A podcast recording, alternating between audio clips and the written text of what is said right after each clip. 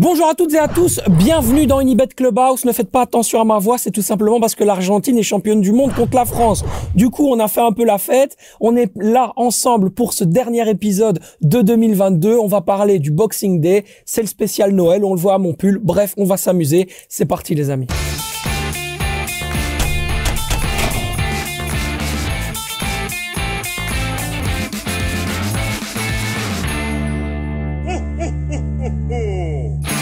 Et pour ce faire, eh bien, d'abord, on commence par saluer notre Thomas pour cette dernière. Comment ça va, Bonjour, Thomas? bah, très bien, l'Argentine a gagné, euh, on peut, on peut qu'être content. Bah oui, bien sûr, on va parler évidemment euh, très euh, légèrement après. On parlera du Boxing Day, bien sûr, et de toutes les affiches qui arrivent, parce que le football ne s'arrête jamais sur dans Unibet Clubhouse, mais dans le monde du foot. On accueille une personne extrêmement généreuse, certainement l'un des plus grands talents de l'histoire de Nerpé de l'époque, Vincent Compagnie. C'est euh, une personne qui a beaucoup bourlingué dans sa carrière. On dirait même un, un génie incompris. Voilà, en tout cas une personne très gentille. Comment ça va mon Geoffrey? Mounjan Gibia est avec Ça nous. va très bien, merci, malgré que j'étais pour la France. À part ça, ça va. C'était un peu déçu? Très déçu. Ouais, on va euh, évidemment euh, aborder un petit peu cette euh, cette finale pendant quelques petites minutes. Euh, on dit que c'est sans doute la finale la plus belle de l'histoire de la Coupe du Monde. T'es d'accord avec ça? Moi, je suis d'accord avec ça. Je pense que le- les rebondissements qu'on a eus, les émotions qu'on a vécues hier, Incroyable. c'est incroyable. Le Mhm. match, il est parti dans les deux sens. On savait vraiment pas qui allait gagner. Et jusqu'au penalty, voilà, on a vibré. Deux buts de Messi, trois buts de Mbappé. On peut dire quand même que l'Argentine a mérité son titre. Ah clairement, on n'a pas vu la France pendant 80 minutes, donc euh, ça, ça veut tout dire. Même si euh, bah, le génie de la France, Kylian Mbappé, a su faire en sorte que la France revienne dans ce match. Ouais. Euh, mais sinon, l'Argentine le mérite amplement, 100%.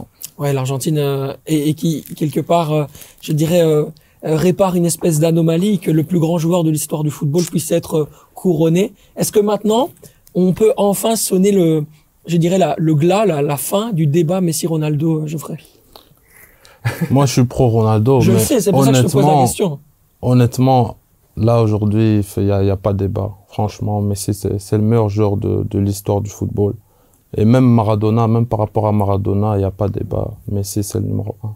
Bon, tu parlais de l'équipe de France tout à l'heure. euh, Est-ce qu'on peut dire aussi que cette équipe quelque part ne, alors ça va dans les deux sens. Hein, on peut dire qu'elle n'a rien à craindre s'il y a Kylian Mbappé sur le terrain, mais au contraire, elle est extrêmement dépendante de, Kylian en fait dans le jeu collectif et dans ce que peut produire, je dirais justement l'équipe de France dans son animation offensive. Ouais, après, je pense dans l'équipe nationale, il y a toujours un meneur, un leader offensif comme Messi à l'Argentine. Et puis, t'as, voilà, Cristiano, Mbappé. Mbappé, c'est un joueur comme ça, c'est un joueur qui porte l'équipe, qui, voilà, qui fait la différence. Et euh, voilà, aujourd'hui, c'est lui. Le, le problème, c'est en fait, il est trop fort pour les autres. C'est pas que les, les autres ne suivent pas, c'est juste que Mbappé, c'est, c'est un phénomène. Et, Mhm. et on voit, on voit l'écart avec les autres joueurs, malgré qu'il y a des très bons joueurs autour de lui.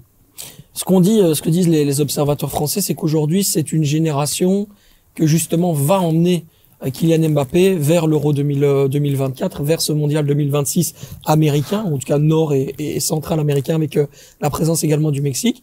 Est-ce que, est-ce que vous êtes d'accord avec ça globalement, Thomas, Ouais, il est trop tôt pour parler de... De, de génération oh, Mbappé Ouais, quand même, je trouve que c'est beaucoup trop tôt. Il est encore trop jeune, certes, c'est un joueur excellent, mais il y a, y a un autre joueur français que j'ai beaucoup aimé qui va, qui va cartonner, je pense, le joueur euh, de, de Francfort. Colomani. Ouais, incroyable. Franchement, lui, quand il est rentré, franchement, Dembélé, on l'a, on l'a presque pas vu durant cette Coupe du Monde. Ce mec-là, il est rentré, il a marqué son, dans- lors de son pre- premier match. S'il est rentré face aux Argentins, ça a complètement changé euh, euh, le secteur offensif de la France. J'ai vraiment beaucoup aimé. Ouais, L'équipe de France qui est peut-être la nation la plus puissante au niveau du vivier et du talent au monde, quoi. Ouais, c'est incroyable. Après, Randall Colomwani, il a fait une très belle rentrée, mais pour Il moi, il rate. deux occasions. Il y a la tête où il, Ouais. il saute alors qu'il doit même pas sauter. Le ballon, il, vient sur sa tête. Et puis la, la dernière, face à face. Mais bon, c'est un jeune joueur. euh, voilà, il y a beaucoup d'avenir. C'est bien. Mhm. On va parler donc du Boxing Day. Forcément, on va s'intéresser un petit peu à, à ça. Bon, Geoffrey, t'en as, t'en as vécu des Boxing Day. T'as un petit peu joué, euh, enfin même un, un petit peu beaucoup, euh, avec euh, avec des clubs de première ligue comme Wolverhampton, comme Watford. À quoi ça ressemble un Boxing Day en Angleterre quand on est joueur? Explique-moi un peu. J'ai envie de, de me mettre un peu dans ta peau là, ce que t'as vécu. En fait, c'est- particulier parce que voilà, moi déjà, je viens, je viens de Belgique, donc j'arrive là et il y a le, le 23, 24, euh, on se prépare à un match, on entraînement, alors qu'en général, tu prépares euh, avec la famille le, le repas de Noël et tout. Et c'est vrai que c'est un peu particulier d'aller à l'entraînement et d'être en mise au vert. Mais c'est un moment que les gens vivent là-bas en famille. Et euh, ça, ça rend la fête un peu, ça rend le, la fête spéciale. Mhm. Ouais, c'est c'est aussi une, une fête du football en fait. C'est une fête du football, voilà. Tu, Exactement. tu, tu le sens comme ça aussi. euh, tu le sens comme ça, tu vois. En fait, en général, les gens ils viennent avec leurs enfants, mais là, tu vois vraiment que la famille se déplace et c'est vraiment un événement de, de, de famille, quoi. Alors, c'est une question que je voulais vous poser à tous les deux. Est-ce que gagner ou perdre durant ces périodes qui sont des périodes très compliquées, ne serait-ce qu'au niveau physique, en plus du niveau mental que tu as expliqué, ça peut aider pour la conquête d'un titre? Toi qui étais joueur, est-ce que tu penses que ça vraiment, tu fais vraiment le, le déclic quand tu gagnes le Boxing Day, le club qui s'en tire le mieux, en général, il est champion? En Angleterre, oui, souvent. Parce que c'est vraiment la période où les matchs s'enchaînent et où tu as des blessures et, et c'est là où c'est un virage important, en fait. C'est ça qui donne la direction pour la suite de la saison. Et puis, c'est le sprint final qui arrive juste après. Donc, c'est vraiment un, un moment très, très important dans la saison qui, euh, même psychologiquement, ça, ça a beaucoup d'impact. Thomas, sur le côté euh, décisif euh, du, du Boxing Day? Bah, je suis d'accord avec lui, c'est très important, surtout que ici maintenant cette saison, euh, on a Arsenal et, et City, ils ont tous les deux un match imp- important à jouer durant euh, ce Boxing Day. Arsenal c'est contre Newcastle et City, si je me trompe pas, c'est contre Chelsea, Mhm. donc des, des matchs très importants pour euh, pour les deux équipes et euh, potentiellement décisifs pour euh, pour pour ce championnat. Alors bien sûr, on va revenir hein, sur la Première Ligue et, et le Boxing Day. Messieurs, on aura l'occasion de parler de euh, durant justement le, que oui que non que nous allons aborder maintenant. Je dirais de la surprise. C'est ça, que- pour ça que je, je buguais un peu parce que c'est vraiment une surprise d'Arsenal avec Mikel Arteta. Euh, assez assez fantastique. Mais d'abord, on, on parle du Standard de Liège. Le coach du Standard, Ronny Deila, peut-il emmener le RSCL en playoff 2 Oui ou non? Oui. Oui. Hmm, non. Allez, oui, non, c'est bien, on a déjà un désaccord. Le KRC Genk a-t-il les ressources mentales et physiques pour tenir toute la saison en tête de, de la Jupiler Pro League? Oui. Oui. Oui. Allez, oui, oui, c'est super. Ça veut dire que on aura peut-être un autre champion cette année que le club de Bruges. C'est quand même dingue. Et puis, bien sûr, on le disait, Arsenal et Mikel Arteta peuvent-ils rêver du titre en Première Ligue? On est à la barbe de Manchester City. 100% oui. Allez, on va aborder le standard de Liège, donc forcément le standard qui n'est pas euh, forcément dans les meilleures euh, dispositions pour démarrer ce Boxing Day à la Belge, avec euh, bien sûr les non-prolongations de Nicolas Raskin qui ont été annoncées, celle de Selim Amala qu'on connaissait. Euh, c'est un petit peu compliqué aussi pour Ronnie Deila de lui qui a fait du très très bon boulot, il faut le souligner en Ouais, début de saison, de d'emmener un groupe avec une atmosphère aussi et une énergie positive, Thomas. Bah justement, euh, moi, moi j'ai dit non parce que euh, euh, il aura pas les, les joueurs pour. Euh, certes, maintenant Raskin, noyau B, Amala, il était déjà noyau B. Ducen qui sera pas prolongé dans sa tête, peut-être ça jouera aussi. Ouais. Je- J'en veux pas au club de mettre ses joueurs euh, dans le noyau B parce que c'est ce qu'il doit faire. Parce que le Standard veut retrouver une identité.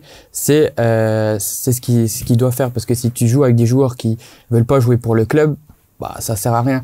Donc non, mais après ils ont ils ont pas les joueurs pour pour euh, pour atteindre les playoffs de tout dépendra bien évidemment du, du mercato qui arrive aussi euh, très prochainement. Alors c'est super sympa parce que du coup Geoffrey va pouvoir te répondre directement parce qu'il était pas d'accord. Toi tu penses que le standard peut aller chercher les Moi, playoffs je pense que le Standard peut aller chercher les playoffs 2 parce que voilà, ils ont, ils ont eu des bons, ils ont fait des bons résultats, des gros matchs, ils ont été bons.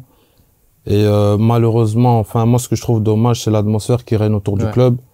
Mais bon, là, il y a le mercato, donc euh, il y a obligé des renforts qui vont arriver. Donc, on ne sait pas si ces joueurs-là, que ce soit Raskin, Amala ou Ducen, seront remplacés par de la qualité. Et euh, le seul problème que je trouve ici, c'est qu'en fait, dans le football, une fois qu'un joueur veut pas re-signer, on le fait plus jouer. Alors qu'il a un contrat à une, à une durée déterminée.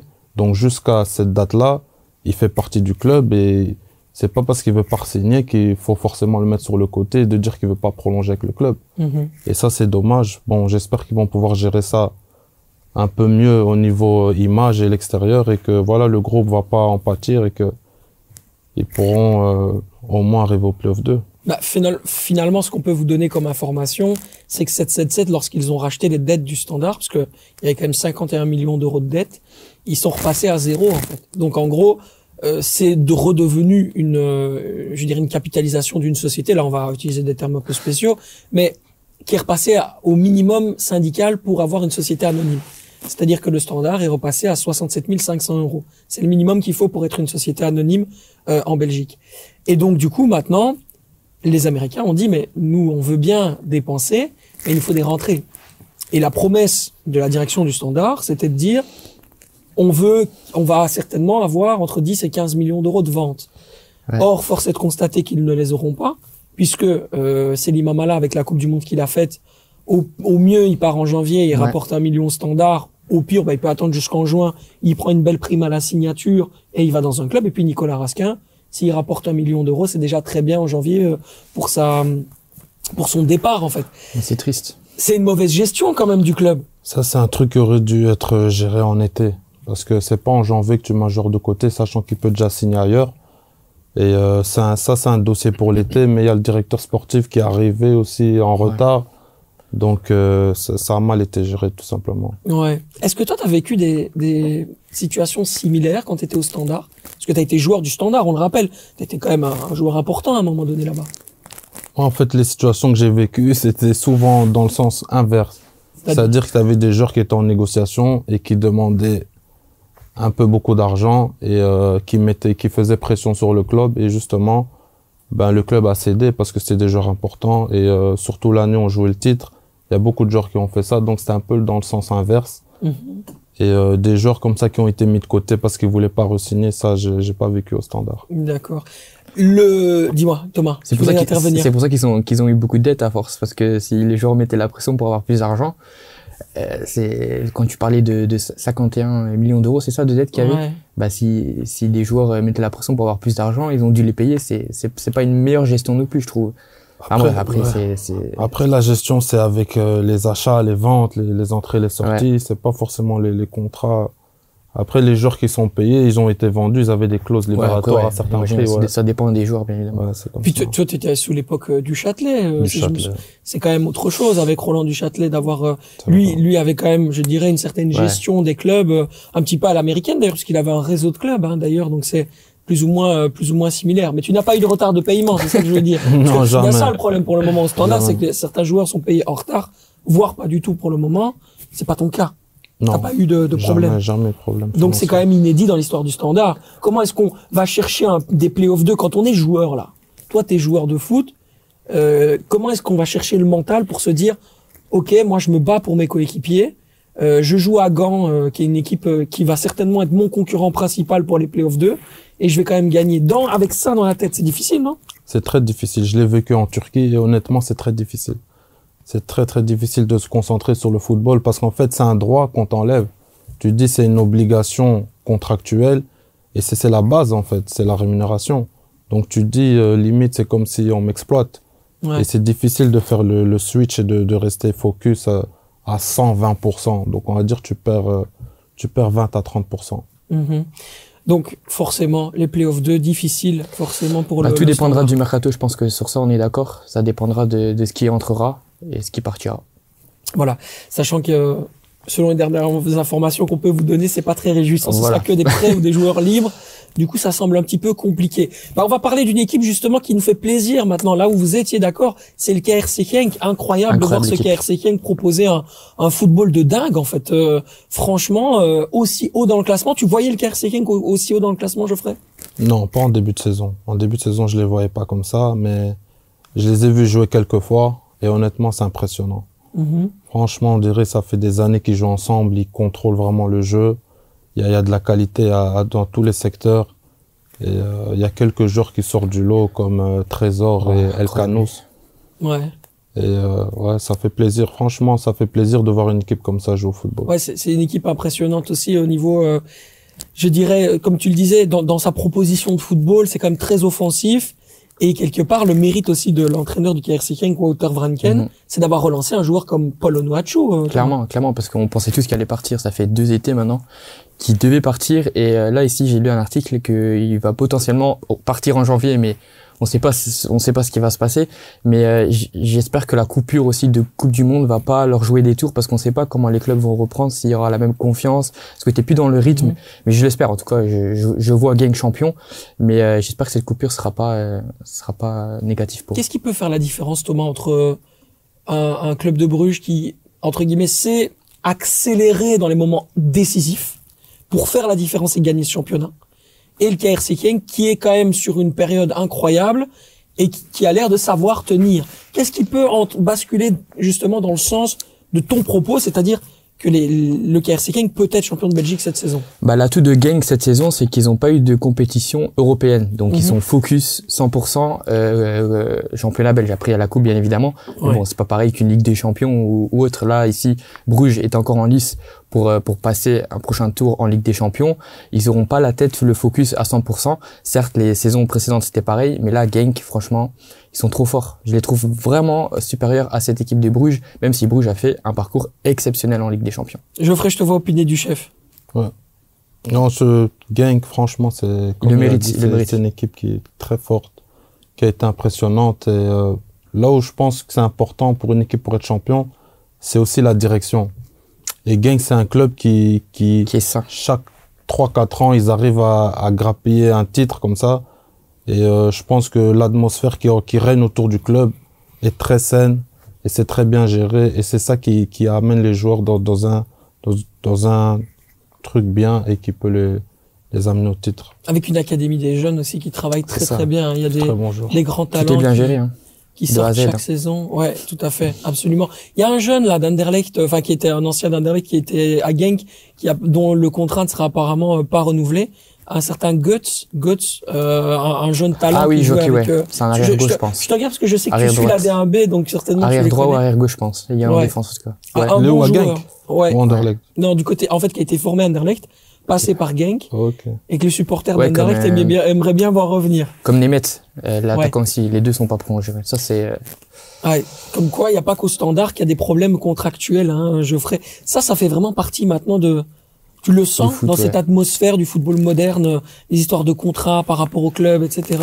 Tu vois Ouais, comment le truc évolue Ouais, parce qu'en fait, le truc, c'est que pour les clubs, c'est un investissement, mais c'est aussi un risque. Parce qu'on sait jamais ce qui va se passer avec le joueur.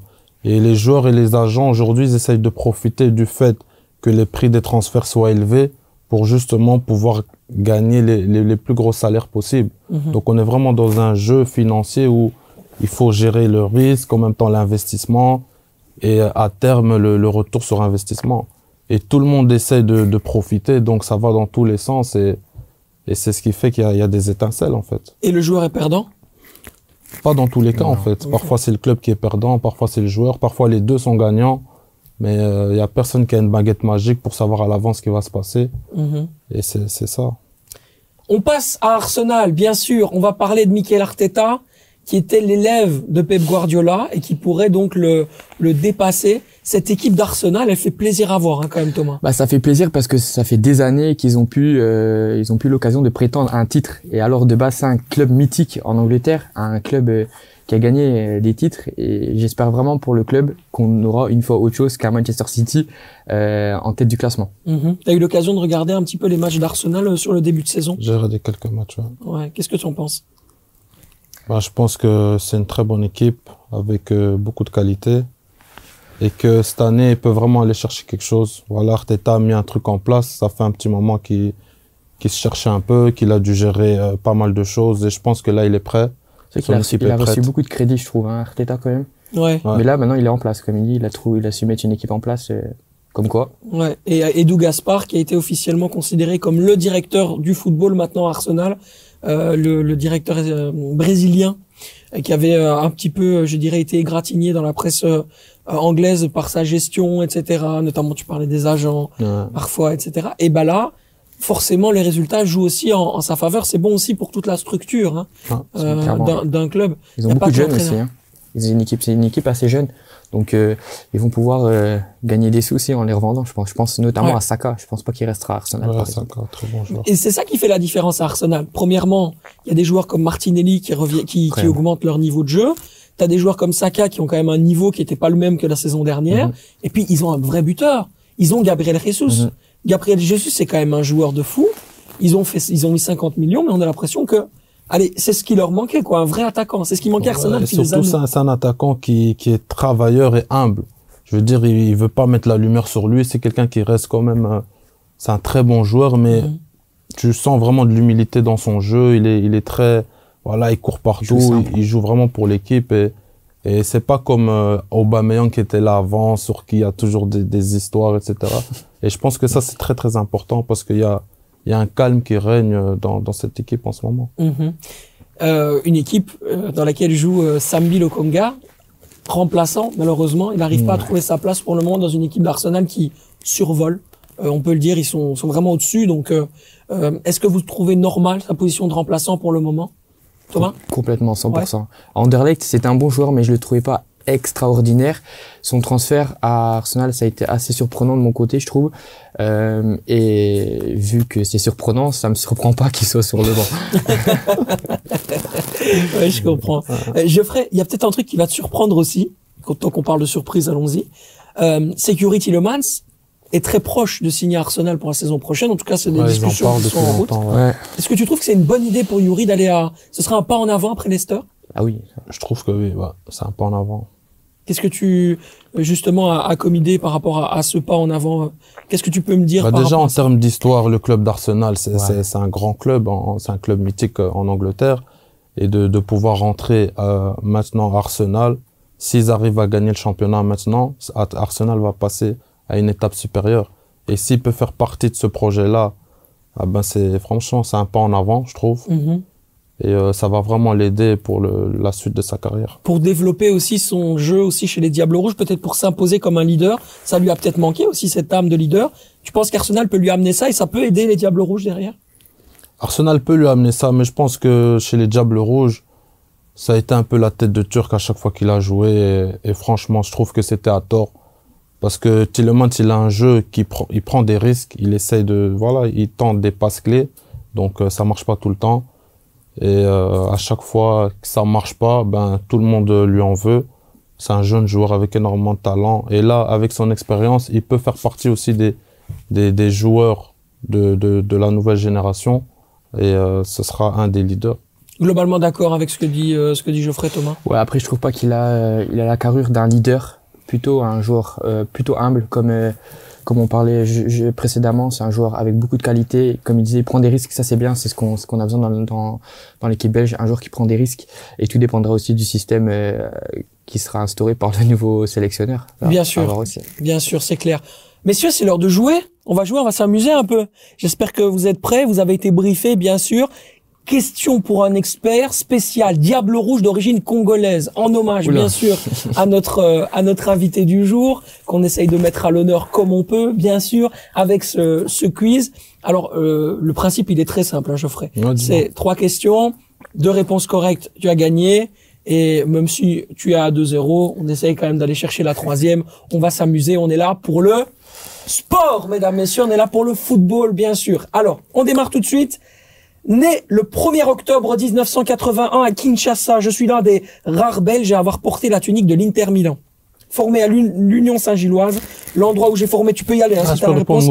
Oui, 1-0. Yes. Allez, c'est super. Bien joué, mon Geoffrey. Ah, il a été vite. Ah hein, ouais, là, franchement, je savais pas du tout. Ouais, Formé Gabi. à l'Union Saint-Gilloise, je le disais, l'endroit où j'ai vraiment commencé à aimer le football. C'est ce qu'il disait dans la presse ces dernières semaines. Puis à la Gantoise, je quitte rapidement la Belgique, direction l'Italie, Ah où je oui, je démarre ouais. véritablement ma carrière euh, professionnelle à Torino, passé notamment par Elche en Espagne. J'arrête ma carrière en février 2017, terminant avec 17 sélections et 0 but au compteur avec les Diables Rouges solides et rugueux milieu défensif. Tu as connu un peu? J'ai connu, j'ai connu. Et c'est le, c'est un ami à, à des, à un grand cousin en fait. D'accord.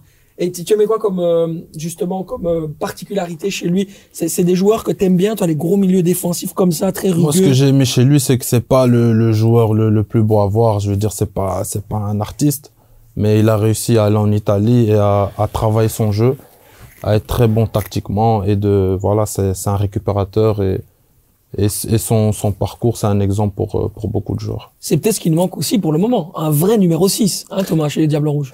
Ouais, ouais. Bon, oui. Un peu solide comme ouais, ça. huit. Romeo Lavia peut être comme ouais, ça. c'est ça, ouais. Même Onana, mais dans un registre un peu plus offensif, peut-être. Ouais, Nana, c'est ouais, plus un box to offensif, box. ouais. hein. À voir, à voir ce qui, ce qui arrive aussi dans les années à suivre. On connaît pas les petits jeunes qui vont, Yes. euh, qui vont arriver, hein, donc euh, on verra bien. Absolument. Allez, 1-0 pour euh, Geoffrey, on part sur la deuxième. À 28 ans, j'ai eu l'occasion de porter à deux reprises le maillot des Diables Rouges, né à Bruxelles. J'ai beaucoup voyagé durant ma carrière, formé au Standard, puis parti à Porto, passé par Arouca Ah, ou FC Nantes.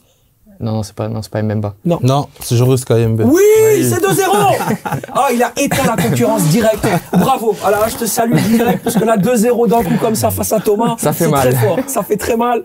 Et encore une fois, cet Tom est un expert, mais c'est pas l'expert que vous pensiez. Bien joué, mon Geoffrey. Bien sûr, je vais continuer, Ouais, bien sûr. ouais. Je passe d'Elia latéral au piston lorsque j'arrive au, au- au Sporting Charleroi en 2020. J'y Mmh. performe encore aujourd'hui et compte déjà cette saison un but et une passe décisive à mon actif. C'est juste, il a joué à Porto, j'avais zappé cet épisode-là. Ouais, après le standard Ouais, et par ouais. rapport au Un super Il y, joueur. a eu, de Nan- il, y a eu, il y a eu Nantes aussi, je pense, entre eux. Ouais. Nantes, ah ouais. où il était, mais c'était un joueur très offensif et après il a vraiment, euh, bah, Mais tu sais qu'à la base, à Charleroi, il jouait au milieu def. Hein. il était milieu Euh, défensif? pas, je dis à Charleroi, au standard, ah ok. en d'accord. jeune. Ok. Ah, il était, Ah il était, ah milieu 8, comme ça, et c'était vraiment, c'était un phénomène. Ouais, c'est- ah d'accord. Donc c'est à ce, ce poste-là vraiment qui s'est révélé Ouais. quoi. en ouais, techniquement, réserve la dernière année. Maintenant un peu compliqué, un peu plus compliqué euh, au poste de, de latéral. Ouais, il a mais eu une je l'aime grosse bien. période hein, quand même. Je l'aime bien aussi dans la défense à 3. Je trouve qu'il est, qu'il est, qu'il est même meilleur euh, en défense que en piston. Après, je sais pas si Mazou va rejouer avec le même système que que Steele avait euh, instauré ici, mais euh, curieux de voir. Après, tout dépend s'il reste aussi parce que apparemment, il pourrait partir. Ouais, c'est vrai qu'il pourrait partir du côté de New England en MLS. Tu me disais que tu- il t'avait impressionné au poste de numéro 8. T'as joué contre lui en jeune? Non, j'ai pas joué contre lui. Qu'est-ce qui, qu'est-ce qui t'avait, tu quoi, tu avais vu des matchs? C'est c'est quoi vraiment qui avait fait En fait, que on m'en avait parlé, donc Ouais. on parlait des jeunes et je le connais aussi euh, parce qu'on vient du, on a grandi dans, dans le même secteur. D'accord, ok. On a beaucoup d'amis en commun. Et ouais, voilà. ça. On est parti maintenant sur la troisième question. C'est déjà fini. Hein. T'as On déjà on gagné. fait quand même. hein. C'est bon, tu peux rester assis, y a pas de problème, y a pas de souci. C'est déjà 2-0, mais on va le faire pour le fun. J'espère que tu arriveras à faire un 3-0. Alors là, si tu lui mets un 3-0, mon Geoffrey, C'est fini. c'est du solide. Je te parle du plus, hein. Né le 24 février 1991 à Lubu- Lubumbashi, je commence ma carrière au poste d'attaquant à l'AS Pen avant d'être Ouais, reconverti je c'est défenseur. Oui, mais comment il s'appelle? Cabacele Christian. Oui, Ah, bien. Cabacele. C'est 3-0 Ah, c'est incroyable ah, ce que- Mais j'ai même pas le temps de réfléchir, il sait déjà tout. Il a dit la date de naissance. Ouais, il connaît les dates de naissance, c'est ça que j'allais dire. Il connaît les, les dates de naissance, possible autrement. C'est incroyable. Bon, bah, je vais quand même continuer, bien sûr. Euh, il se développera d'abord à Ludogorets, où il sera champion euh, de Bulgarie Ah, en je savais 2012, puis au KRC Genk. Je savais Euh, même pas qu'il était attaquant au départ, parce que bon, Ouais, il est au- défenseur. au Ah, il départ, était il- en Bulgarie, je savais il, pas ça. il- était en Bulgarie, ouais. Ah non, j'ai dit Nathan, pardon. On Il m'a dit attaquant. Mm. Non, il s'est développé comme attaquant, puis ensuite il est devenu euh, bien sûr euh, Diable Rouge à la suite de sa très belle saison et de son transfert à Watford Watford, contre ouais. près de 7 millions d'euros. Mhm. Et puis il est arrivé euh, forcément en première ligue où il est toujours d'ailleurs. On Enfin, entend maintenant il est en parler, là. championship hein, On entend moins parler de lui, je trouve. et un championship. Ouais, ouais mais bon, ça reste Watford quand même, c'est une, une grosse équipe en Angleterre. Mais tu sais, Médiatisation. apparemment, il a, il a été défenseur central lors d'un entraînement. Il faisait un, voilà, un match. Il manque, il y avait un défenseur qui était blessé. Il s'est, il est, il s'est- on l'a mis en défense. Et je pense, à je crois que c'était même Pelé qui a joué contre lui. Il a pas bougé du match. Et ça y est, il est devenu défenseur central comme ça. C'est dingue ça. Ouais, sur un match comme quoi ça peut être. euh, À l'entraînement. Ouais, incroyable. Bah, et c'est c'est- c'est des destins comme ça, des, des filières hein, qui peuvent euh, qui peuvent tout à fait se, se créer. Comme quoi, hein, tu vois, un joueur euh, n'est pas l'autre. Regarde Ouais, Randall. Colomwani, dont on parlait tout à l'heure, jouait encore en Ouais, ouais, c'est National ça, il y a, 1. il y a, il y a euh, trois, Ouais, il y a non, deux, c'est trois ans. 50. En 2019, non? Ouais, il y a Ouais. 80, c'est à Boulogne qui jouait, je pense. Boulogne. Boulogne. c- C'était des joueurs de bas de classement. Aujourd'hui, ils sont Ah non, là, fou. finale de la, Ouais. de la Coupe du Monde. Ça aussi, c'est des destins fabuleux, hein, Ouais. Geoffrey. On passe à l'interview. Bah, bien sûr, on va s'intéresser à toi, mon Geoffrey. Euh, tu m'as dit, on a discuté un peu ensemble avant l'émission, il faut vous le dire. Tu m'as dit, oui, je, je bosse pour être entraîneur. Qu'est-ce qui t'intéresse dans ce métier d'entraîneur pour avoir ce diplôme, justement? Qu'est-ce que tu vas chercher là? Qu'est-ce qui te fait kiffer? En fait, ce qui me fait kiffer dans le métier d'entraîneur, c'est, c'est d'avoir une idée et de pouvoir la, la mettre en place, de la mettre en, en œuvre, de, d'avoir un groupe, donc euh, on va dire une vingtaine de joueurs, de leur transmettre ton idée et de pouvoir l'appliquer. De faire en sorte qu'autant de, de joueurs appliquent ton idée et de, d'avoir des résultats derrière. Je pense que ça, c'est, c'est un travail qu'en tant que joueur, je, je, je, je veux pas dire je négligeais, mais je trouvais, voilà, je me disais le coach, ah, mais une fois que tu, tu fais les études et, et que tu vois que, en fait, derrière ce que le coach te dit, il y a vraiment du travail, il y a un savoir-faire, et c'est, et c'est un truc que tu mets en place, et une fois que tu as les résultats, c'est, c'est incroyable. Et quand je vois les coachs maintenant, les émotions, que ce soit Klopp, Guardiola, etc., je comprends. Mhm. Il y a des entraîneurs quand même qui te font, euh, justement, tu parlais de Klopp, euh, qui, qui t'inspirent, qui te donnent envie de faire ce métier. Il y a Klopp, Klopp, Guardiola évidemment. Ouais, Klopp et Guardiola et Didier Deschamps. Ah, Didier Deschamps, tu vois, ça n'a rien à voir avec Klopp et Guardiola, là, c'est... Ça n'a rien à voir, mais je pense qu'en fait, euh, Didier Deschamps, il est là, il a montré un Ouais. tournant du football. Et euh, ce qui est dommage, c'est le football champagne de l'époque, c'est fini. Mhm. Aujourd'hui, c'est un football de, de, de, de, hein. robots, tactiques, de, de chiffres. Et euh, c'est le résultat qui compte. Tu aurais dit ça avant euh, le début de cette Coupe du Monde qui t'inspirait ou pas, pas encore à 100% Non, il m'inspirait déjà depuis Déjà longtemps parce que c'est c'est c'est un et Zidane, j'ai oublié Zidane, désolé, mais c'est Zidane et Deschamps, c'est c'est des gens qui ont fait que gagner. Ouais, des euh, légendes, durant- Ouais, c'est des légendes du Ouais. football français. Encore, la France, encore une fois, décidément un pays de, de talent mais- et un pays de gagnants. euh, effectivement, Ah oui, c'est vraiment une terre de résultats Ouais. euh, assez incroyable. Qu'est-ce que tu as mis en place euh, pour préparer justement ton, ton après-carrière? Euh, Ça fait quelques mois maintenant que tu ne joues plus, mais est-ce que c'est déjà quelque chose, un processus que tu as engagé depuis longtemps pour préparer le coup? Non, moi c'est pas un processus que j'ai engagé depuis longtemps. C'est vraiment un truc qui qui est arrivé comme ça. Là pour l'instant j'ai pas de club, j'ai pas arrêté le football, mais c'est pas un truc que j'avais prévu. Mhm. Maintenant je me dis voilà le moment, la fin elle va arriver, c'est c'est voilà, c'est c'est là. Mais c'est pas un truc que tu, en tout cas moi je l'ai pas prévu. Et là je- grâce à ma carrière je me dis voilà j'aimerais bien maintenant avoir le temps de de me développer personnellement, ma connaissance dans le football avec les études de coaching, je veux faire des formations de directeur sportif, euh, licence euh, de management pour vraiment avoir une, une vision globale du football parce qu'il y a différents acteurs qui ont une vue différente, perspectives différentes Mhm. et j'ai vraiment envie de d'avoir cette richesse là de, de pouvoir euh, maîtriser différents différentes vues du, du football. Apporter ta touche en fait. Apporter ma touche, j'ai déjà une vision du football personnelle, mais je pense que quand tu fais les études d'entraîneur, tu vois le foot différemment. Quand tu regardes en tant que manager, directeur sportif, c'est encore une autre vision. Et de, pouvoir maîtriser tout ça en 360 degrés, ben, je pense que c'est un truc qui me permettra de développer vraiment quelque chose dans, dans le football. Tu fais partie d'une génération très talentueuse euh, qui est passée notamment par les Diables Rouges. Euh, quand tu poses un regard sur la nouvelle génération, celle qui arrive, les 2002, les 2003, les 2004, parfois les 2005, on a vu les jeunes, Joseph Nongue, euh, le, le- un petit talent tout jeune, 15 ans, 16 ans à peine, et qui euh, aujourd'hui est, Juventus. et euh, ouais, c'est ça, est à la Juventus de Turin. Il a joué 25 minutes contre Arsenal, justement, dont on parlait en pro. Euh, c'est quoi la différence entre cette génération-là et celle que toi, t'as connue quand t'étais sur le terrain, là-bas? Ben, la différence déjà avec la génération de maintenant et, et notre génération, c'est que aujourd'hui les, les, les petits, ils ont beaucoup plus d'opportunités. Et en fait, ce qui était un désavantage à l'époque, l'âge, aujourd'hui c'est un avantage. Mhm. Et euh, donc euh, maintenant, les jeunes, ils ont beaucoup plus de, de possibilités de, de se montrer. Ils ont beaucoup de chance. On leur donne la, la chance beaucoup plus tôt. Et euh, c'est bien. C'est bien d'un côté. Mais après ça, voilà, il y a beaucoup de jeunes qui, qui, sont déçus trop rapidement. Donc à 22, 23 ans, tu as des jeunes qui, qui pensent que c'est fini, alors qu'ils sont toujours euh, très jeunes.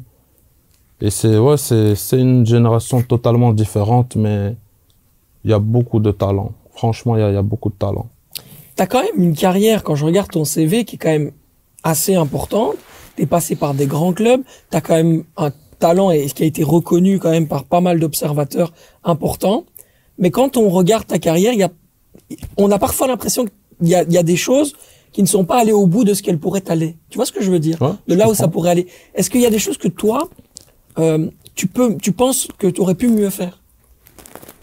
Honnêtement, moi, je me regarde dans le miroir, j'ai fait tout ce que je pouvais faire en termes de d'investissement, de d'entraînement, de, de sérieux. J'ai fait tout ce que je pouvais faire. J'ai donc j'ai pas un regret. Maintenant, c'est vrai que avec les, les qualités que j'avais en regardant d'autres personnes et le football, je me dis c'est vrai qu'avec ces qualités-là, j'aurais pu jouer plus longtemps à un certain niveau, voire à un niveau plus élevé. Maintenant, voilà, c'est la vie et il y a différents critères pour euh, prester à, à un certain niveau et d'y rester. Et parfois, il y a, y a des petits facteurs comme, euh, les, les- la, je vais pas dire la chance, mais comme euh, les blessures ou euh, l'entraîneur qui arrive à un certain moment, qui joue un autre style qui ne correspond pas forcément à tes qualités ou un coach qui ne fait pas jouer à ta place. Et ça, c'est des petits trucs euh, qu'on ne maîtrise pas et qui, qui ont une très grande influence sur, euh, sur une carrière. Qu'est-ce qui t'a manqué? Qu'est-ce que tu penses qui t'a manqué pour faire justement avoir justement une influence plus importante sur ta carrière et faire autre chose? Moi, ce qui m'a manqué, bon, j'ai eu beaucoup de problèmes de, de blessures quand j'étais en Angleterre. Maintenant, c'est peut-être de savoir est-ce que je suis pas parti un peu trop tôt, est-ce que j'étais prêt pour y aller à ce moment-là? Donc ça, c'est un truc que tu peux pas savoir tant que t'es pas parti là-bas. Et puis, euh, à part ça, c'est vraiment certaines situations où j'avais des coachs qui me voyaient à une place qui n'était pas la mienne, en fait. Et après, c'est une discussion inutile. Et puis, tu es là, tu dois attendre six mois, tu joues pas. Après, c'est le prochain transfert. Et je pense qu'à certains moments, j'aurais dû vraiment discuter avec les coachs. Un coach, c'est très, très important pour un transfert. Mhm. Et certains choix sportifs auraient dû être faits vraiment en, en discussion avec euh, les coachs. Je comprends. Thomas, tu as une petite question avant de passer au super pari de la semaine avec Xavier qui trépigne et nous attend. Bah, il, par- il parlait des coachs justement, et euh, ce que j'aimerais savoir, c'est quel coach, enfin quel coach t'a apporté le plus professionnellement parlant dans ta carrière de foot? Peu importe le club, le niveau, juste euh, qui t'a fait progresser, qui t'a permis de, de monter euh, à un certain niveau. Honnêtement, j'ai j'ai pas, de coach, Pas de qui coach. m'a- fait progresser. Et un, un, un, un club où tu t'es senti le, le, le mieux, où tu as vraiment euh, senti, euh, voilà, là, là je suis bien, j'ai progressé, je je suis un vrai joueur Moi, c'est au standard. au standard. Mais justement, quand je parle du coach, c'est du fait que j'ai des collègues qui ont vraiment eu des coachs, qui ont vu quelque chose en eux. Parce que moi, j'étais quand j'étais formé en Anderlecht, il y avait Frankie Verkotteren. Et il y a un moment, où, après Wolverhampton, je devais partir à Genk, le dernier jour du mercato, et on a eu une discussion juste avant. Malheureusement, ça s'est pas fait pour un truc administratif, mais la discussion qu'on a eue, toute ma carrière, je me dis, si je serais parti, j'avais fait ce transfert-là, ça aurait Ouais. été totalement différent parce qu'il avait une vision, un message. Il m'a dit, voilà, j'ai un plan pour toi. Alors que tu vas parfois dans un club et il n'y a pas de, a pas de réel Ouais, ouais. plan. Et c'est vraiment ça qui m'a manqué, d'avoir un coach qui avait un plan pour moi, pour me développer. Et ça, tu ressentais avec euh, Ça, tu, sens, tu ressentais qu'il pouvait t'apporter ça Euh, je l'ai ressenti. Il y a beaucoup de joueurs qui l'aiment bien, ce, cet entraîneur, je trouve. Mhm. C'est assez surprenant. Excusez-moi, j'ai un petit chat dans la, gorge, ne m'en voulez pas. Je suis à deux doigts de mourir, mais tout va bien. Euh, non, mais c'est vrai qu'effectivement, euh, c'est souvent une, une question d'opportunité, mais c'est vrai que la carrière de, de Geoffrey résume aussi pas mal de choses chez cette génération-là. Mhm. Euh, Peut-être que voilà, on n'aurait pas géré ces cas-là euh, en 2022 comme on les a gérés à son non, époque. c'est là Ça où tu dis, tu vois, quand je parle en intro, je parle de talent gâché. Je me dis ah ouais, ils avaient quelque chose quand même que les autres n'avaient pas, et on les a, on ne les a pas considérés avec autant de respect et autant justement de compréhension Mhm. que on le fait pour le moment avec des jeunes talents. Et c'est très bien qu'on le fasse pour le moment. C'est juste regrettable que des joueurs comme ça soient un peu justement n'aient pas été mis assez en avant à mon goût. C'est c'est ce que Vincent disait euh, la semaine dernière. Ouais. Vincent en Ouais, compagnie. François, ouais. En parlant de, bah, il parlait de, de toi, il avait parlé de Van den Borg aussi. Hervé KG, Et cette KG, génération c'est ça, ouais. avec Pelé ég- également, ouais. C'est vrai qu'ils sont passés un peu, c'est un peu les, les vilains petits canards. On a un peu cette ils impression. ont Non, fait- mais ils ont après, fait c'est une la première génération aussi issue de l'immigration qui a, qui a commencé à percer dans le football belge. Donc euh, voilà, c'est toujours les, premiers. On sait pas, on sait pas vraiment comment, com- com- comment gérer tout ça, que ce soit au niveau des joueurs ou au niveau des clubs. Et maintenant, tout le monde a l'expérience pour pouvoir euh, mieux faire euh, à l'avenir. Et il y a des jeunes qui en profitent maintenant, des clubs aussi qui en profitent, qui mettent des structures en place. Et c'est comme ça, ça fait partie de la vie. On apprend avec euh, les erreurs des, de l'un et des autres. C'est comme ça. Magnifique. Écoutez ça, les jeunes. On apprend avec les erreurs des uns et des autres. On passe tout de suite au super pari de la semaine avec Xavier. Bah, Moi, j'ai deux trucs à vous proposer. Un, d'abord pour le boxing euh, des- belge, c'est la victoire de l'Antwerp face à Westerlo. L'Antwerp, depuis le début de la saison, je pense que Thomas sera d'accord avec moi, ils ont quasiment tout le temps, pardon, des cotes très très intéressantes par rapport à leurs adversaires. Westerlo, ça joue bien au foot, mais défensivement, ils font énormément d'erreurs. L'Antwerp, ils visent quand même le titre, ils peuvent pas se permettre de perdre des points face euh, à Westerlo. En plus, la cote de l'Antwerp est aux alentours de 2, donc c'est quand même très très intéressant. Et le deuxième, comme Geoffrey et Thomas, j'aimerais bien que Genk soit champion. Mais malheureusement, ça fait quand même deux saisons que chaque fois le champion d'automne ben, il n'est pas champion à la fin de la saison. Et comme on dirait, ben, à la fin du bal, c'est toujours Bruges qui est champion. Donc moi, je miserais plutôt sur une victoire de Bruges du championnat. Vraiment. Une Ah autre, bah une voilà. autre, Du coup- s'il vous plaît. Du coup, Thomas dit non, s'il vous plaît, pas autre chose. Avant de se laisser, Geoffrey, je te remercie encore une fois d'avoir été là. Merci à toi C'est absolument génial. Euh, merci beaucoup. Euh, si tu devais donner ici comme ça, c'est la fête, c'est les contes de Noël, un message à un joueur qui est jeune, mais qui est extrêmement talentueux, pour ne pas justement que il tombe dans des petites erreurs qui auraient pu être commises, que tu aurais pu peut-être faire ou que d'autres euh, joueurs ont fait que tu connais, etc. Quel message lui livrerais-tu? C'est le message de Noël et on se quittera là-dessus. Un message à donner aux jeunes, c'est de, toujours croire en vos rêves et de profiter de chaque moment, de, chaque euh, but, de, de chaque tacle à l'entraînement, de chaque récupération de balle et de et de pas voir trop loin, de vraiment profiter du moment et croire en vos rêves. Croyez en vos rêves. Je pense que c'est le plus beau pour un conte de Noël. On se retrouve très rapidement dans Unibet Clubhouse et partout sur Unibet comme d'habitude. On vous souhaite d'ores et déjà de magnifiques fêtes, une très très belle année en nom de tout le monde, de l'équipe d'Unibet. On remercie bien sûr Ken DeRate, le producteur de cette émission et toute l'équipe derrière lui pour la production. Une très très belle année à tous. Salut, à très vite.